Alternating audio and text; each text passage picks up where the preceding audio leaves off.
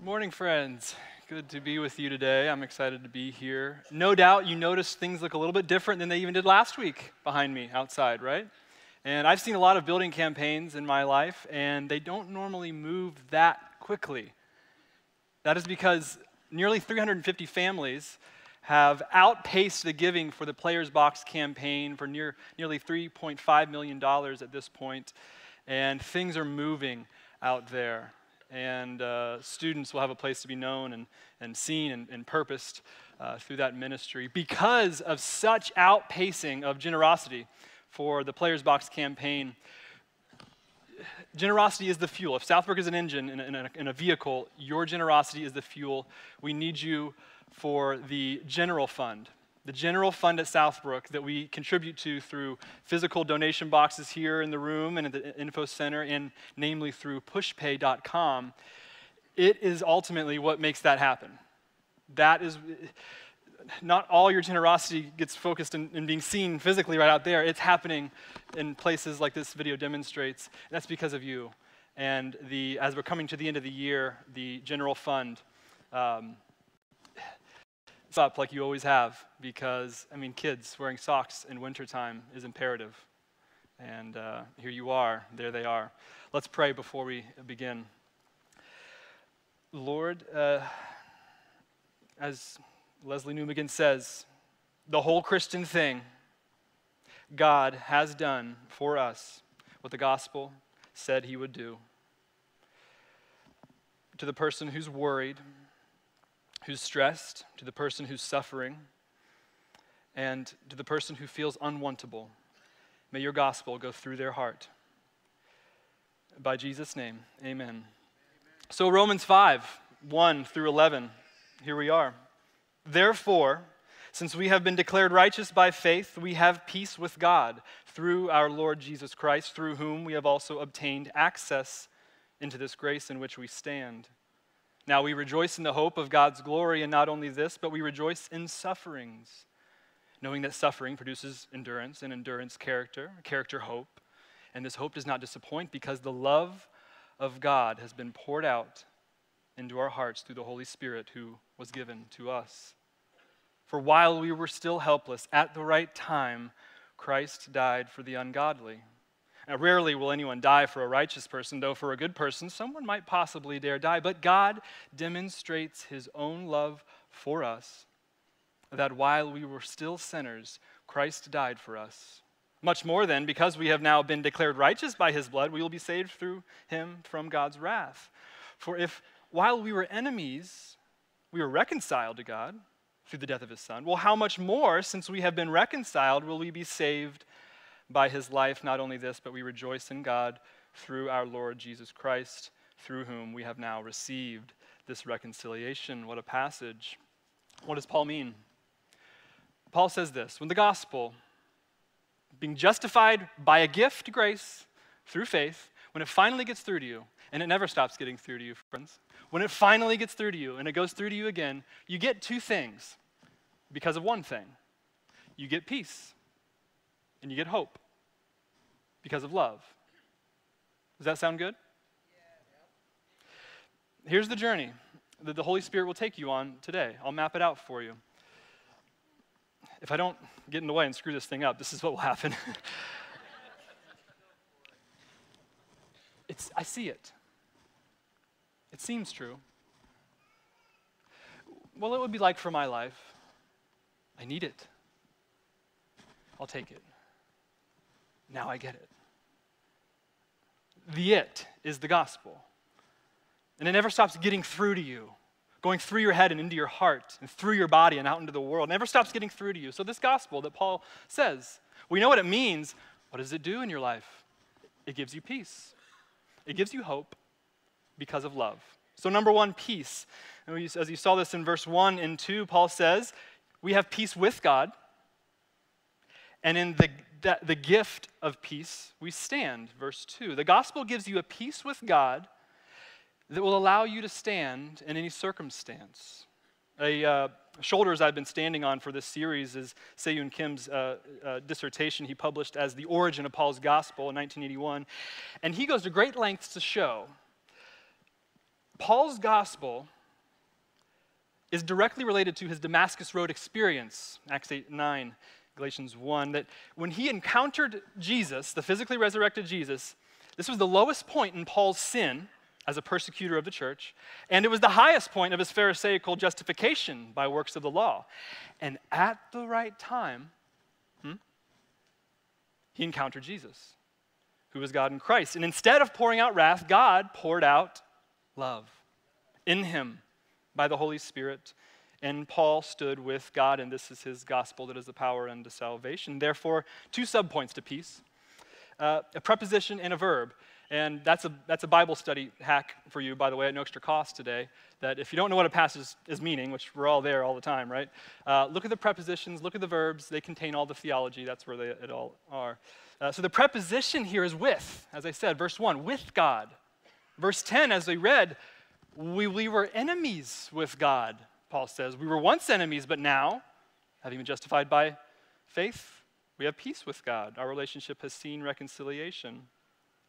If I were to guess, you probably don't actually realize how your behavior indicates that you still believe you're an enemy with God, and therefore the gospel hasn't truly gotten through to you. I say this because this is, this is what the Holy Spirit preached to me this week. So, Sunday school quiz. Ready? Pop quiz. How is God most pleased with you? When is He most pleased with you? When you're obedient, yes? No. it was a leading question, I'm sorry. Plot twist, it's not. You can't earn God's pleasure, you can't earn God's love. He pours it out as a gift, Paul says. It's really great when my kids are obedient. I love when my daughter doesn't scream when she has to brush her teeth at night, and I love when my son doesn't act like a teenager and sulk when he has to take out the trash. I love it, but it doesn't make me happy, you see. What makes me happy, when I'm pleased with my children, is when they're in the serenity of play, when they're untethered to trouble, opening Christmas presents, when they're sleeping, you see. Here's why. I didn't mean that as a joke, I really didn't. Um, bedtime's tough stuff, guys. Um, but you know, your kids are sleeping, it's precious. They don't have, here's the point, here's the point. There's a chronology here, you see. My love fundamentally precedes their obedient acts. Do you see this? We're historical beings. My love fundamentally precedes, they can't act and then go and get my love. It precedes that, you see. Now, I'm not underestimating the cruciality of obedience in the Christian life. That is there but it's not fundamentally there. That's consequential. It's, it's not basic. It's not fundamental as love is. My love for my children fundamentally precedes their obedient acts. So then, how much more than this? Friends, will your Father in heaven love you if such a wretched man as I for my children? So we have peace with God. He wants to give it to you. Why? Because He does. That's why. Justification by a gift through faith. His peace isn't dependent upon your work or your circumstances, and it doesn't actually change your circumstances. It changes you and allows you to stand in whatever circumstances you're in. It's more dynamic than changing your circumstances. Changes you. With is the preposition, stand is the verb. We have peace with God, verse 1. Therefore, verse 2, we can stand in whatever company and with whatever circumstances that we may be put in. Psychiatrist Curt Thompson says in his great work, The Deepest Place, about Romans 5 2. To stand, imagine this, to stand grounds and mobilizes a person. The gospel balances you, you see. It puts you in reality. When you know precisely who you are before God, your insecurities, your expectations, they no longer immobilize and destabilize you. When you know you're a sinner, you don't have to hide anymore. When you know you're declared righteous, you don't have to prove it anymore. And your self esteem never gets too low as a sinner because someone died for you. And you're, you're, you're, you never get too arrogant in your declared righteousness because someone died for you. You can't do more than that. You see, it balances you, it stabilizes you, the gospel, solves your problems. Look at the story in Luke 7 that Jesus tells about this. in his life. Now, one of the Pharisees asked Jesus to have dinner with him, so he went into the Pharisee's house and he took a place at their table. And then a woman of that town who was a sinner, she learned that Jesus was dining at the Pharisee's house, and so she brought an alabaster jar of perfumed oil. And when she stood behind him at his feet weeping, she began to wet his feet with her tears, and she wiped them with her hair and kissed them and anointed them with perfumed oil. Now, when the Pharisee who had invited Jesus saw this, he said to himself, oh, If this man were truly a prophet, he would know who and what kind of woman who was touching him, and well, she's a sinner. And so Jesus answered him, Simon, I have something to tell you. Say it, teacher. A certain creditor had two debtors who owed him 500 silver coins and the other 50, and when they could not pay him, well, he canceled the debts of both, and now well, who would love more? Simon answered, Well, I suppose the one who had the bigger debt. Jesus says, Bible answer question correctly. And then turning to the woman, he said to Simon, Do you see this woman? I entered your house, and you gave me no water for my feet, but she has wet my feet with her tears and wiped them with her hair. You gave me no kiss of greeting, but from the time I entered, she has not stopped kissing my feet. You did not anoint my head with oil but she anointed my feet with perfumed oil.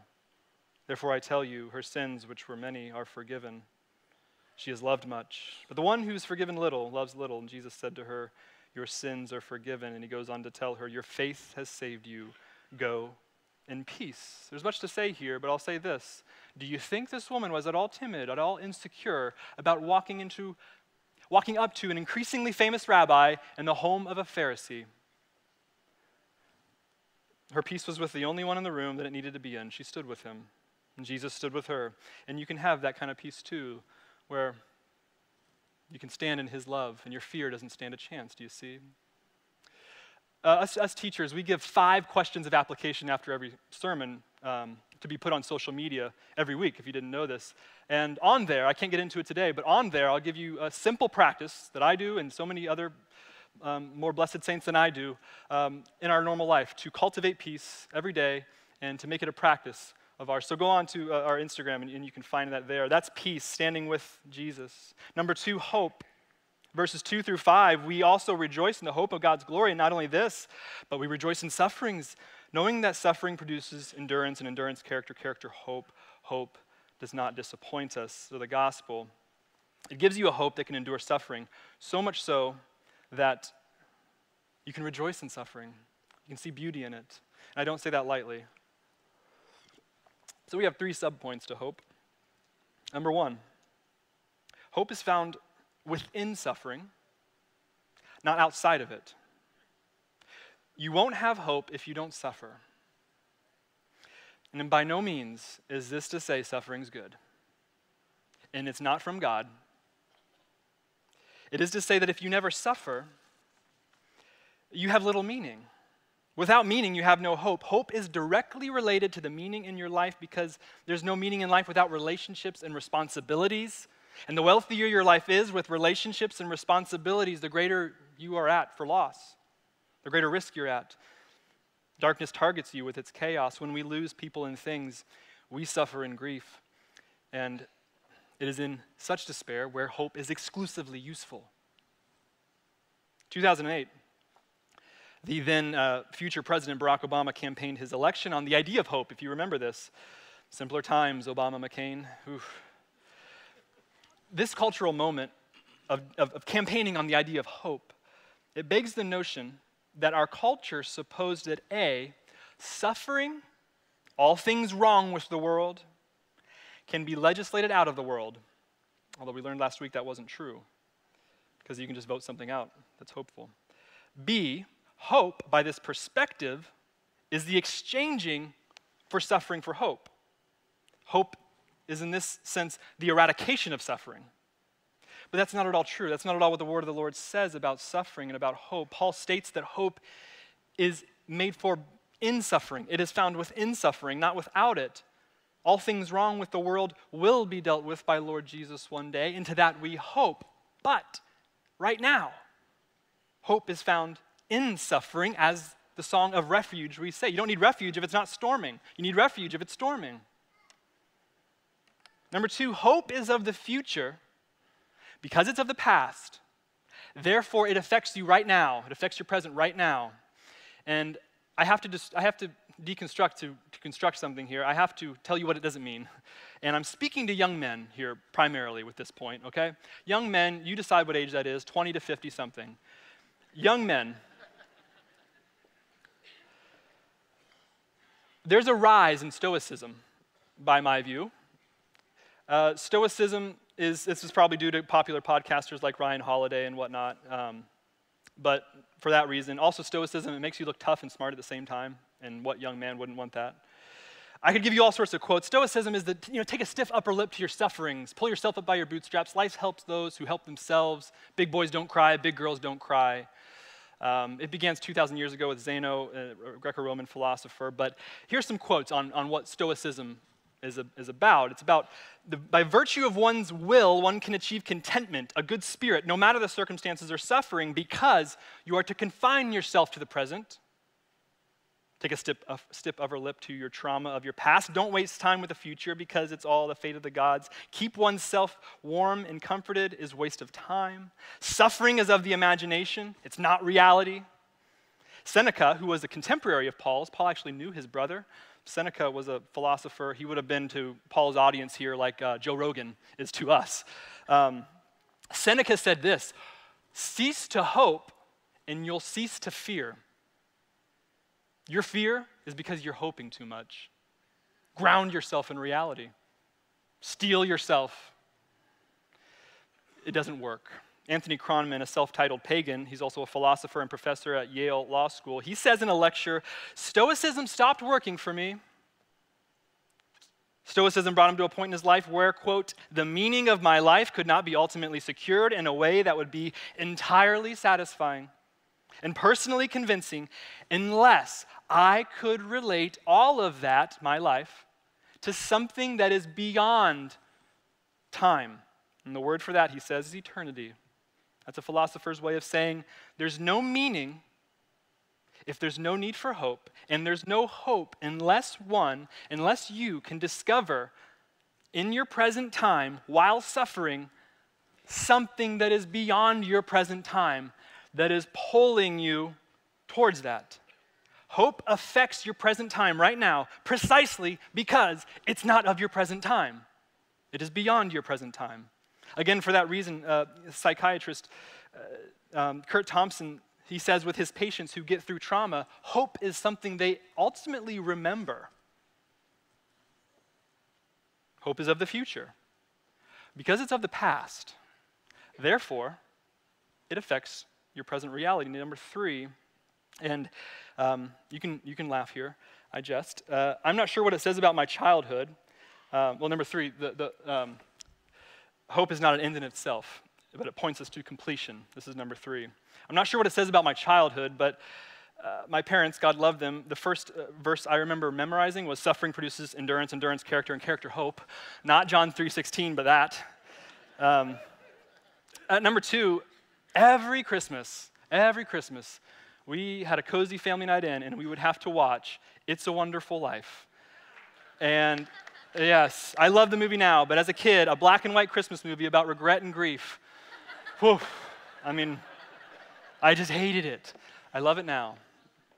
Towards the end of the movie, if you haven't seen it, George Bailey is sitting at a bar, and up to this point in his story, George's life, that which began with ambition, eagerness, gonna be someone somewhere, is now full of loss and regret and grief. In tears, shaking in anguish, he prays, Dear Father in heaven, I'm not a praying man, but if you're up there and you can hear me, show me the way. I'm at the end of my rope. Show me the way, God.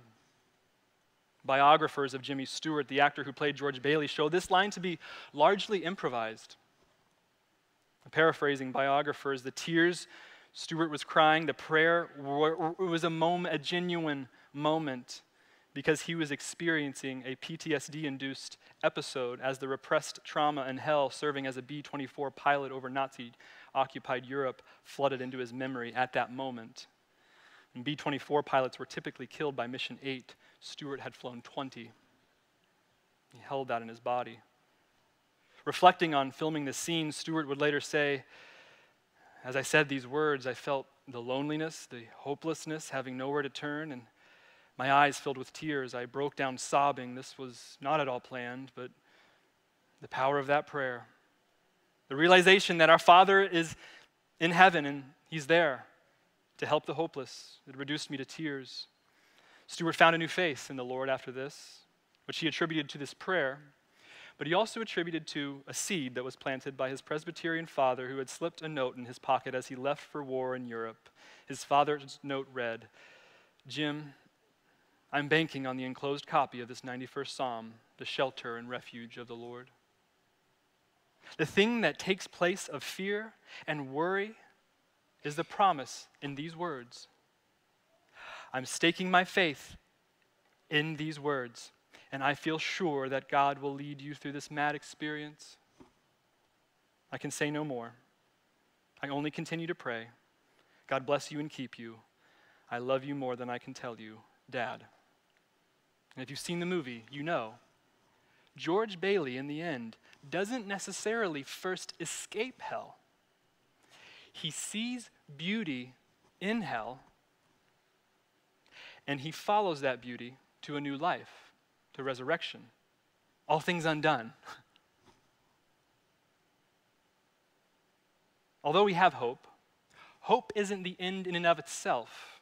Hope must not become an idol. It can. The point of hope is to get to a point where you don't need hope. Paul says the object of our hope is glory. Whose glory? Where such glory? In fact, think at what point in history do you see a hope that is not outside of suffering but within suffering, a hope that affects your present time now and secures your future later because of an event in the past, and a hope that is not an end in of itself but points us to the completion of all things that is hope fulfilled. I'll answer the questions for you. It is the glorious moment in Calvary's Hill, the beautiful cross of Christ. In suffering, we look to the cross of Christ. Because the cross is so triumphant over all things wrong with the world that you can even see beauty in hell. Even when you look at the hell of suffering on the cross, you see something beautiful. I'll show you. Matthew 27 46, Jesus shouts, My God, my God, why have you forsaken me? Jesus is quoting Psalm 22, which goes on to say, I groan in prayer, but your help seems far away. Why? The pagan says, Oh, look at the cross, it's so virtuous. The Christian says, Look at the cross, it's so beautiful. Jesus was experiencing the essence of hell and wrath, not just in his mind or his body, but he was suffering in his soul. The essence of wrath, biblically, is the total passivity, the letting go of God's willed order. He lets go. The essence of hell is the complete separation of God's loving presence forever, a fracturing. And for the first time in all of eternity, the second person of the Trinity was fractured from the Father, and the Father fractured from the Son. There are many people in this room hear me on this, who have suffered the physical torments of cancer. And if I asked any one of them and proposed to these blessed saints that the history of the cosmos will be put in order, the suffering of all humanity will be healed, all your pain will go away forever, if just for 24 more hours you withstand the worst possible physical torment that cancer gave your body, would you do it? And those brave men and women would probably say, Yes, I would do it. You can withstand the worst kind of physical suffering when you know it's not forever. I race marathons. Part of the reason I can do that is because I know it's not going to last forever. So I can deal with it for like, you know, a few hours. But what about the suffering that's not of the mind and not of the body and that is not experienced temporarily? What of suffering of the soul? Suffering that is experienced for the dread of eternity such is the torment of the soul of the Father and the soul of the Son for what was like eternity. Christ did not only suffer physically and mentally on the cross, he suffered his soul as it was fractured off from heaven from the Father and Spirit, and he descended into hell, as the Creed says, from the lowest dungeon of the highest peak, a thousand years upon a thousand years of eternal suffering. His hell, the hell, took his spirit eternally for us. There's an ancient rabbi that said, all of my life, I've known what it's like to love the Lord my God with all my mind and my body. And as he was being tortured to death by the Romans, he said, And now I shall know what it is like to love the Lord my God with all my soul. You see, Paul positions hope in a sequence in verse 3 and 4. If you notice this, his grammar kind of changes. Suffering produces endurance, and endurance, character, and character, hope. Hope is like a, it's like a ruby in a pile of rubble. It's an object that we're, we're pulled to. It pulls us along through suffering. Just as the attraction of the beauty of the Shire pulls, and the small as it may be, the remembering hearts of Frodo and Sam, through the suffering of Mordor, the Shire pulls them along. This, this, he, they remember the taste of strawberries. So the cross is triumphant for us. That even in hell, you can see something beautiful. We see the glory of God's love for us. You see, hope is not the end in and of itself. Our hope, it points to something. So, of course, this hope does not disappoint us. But how?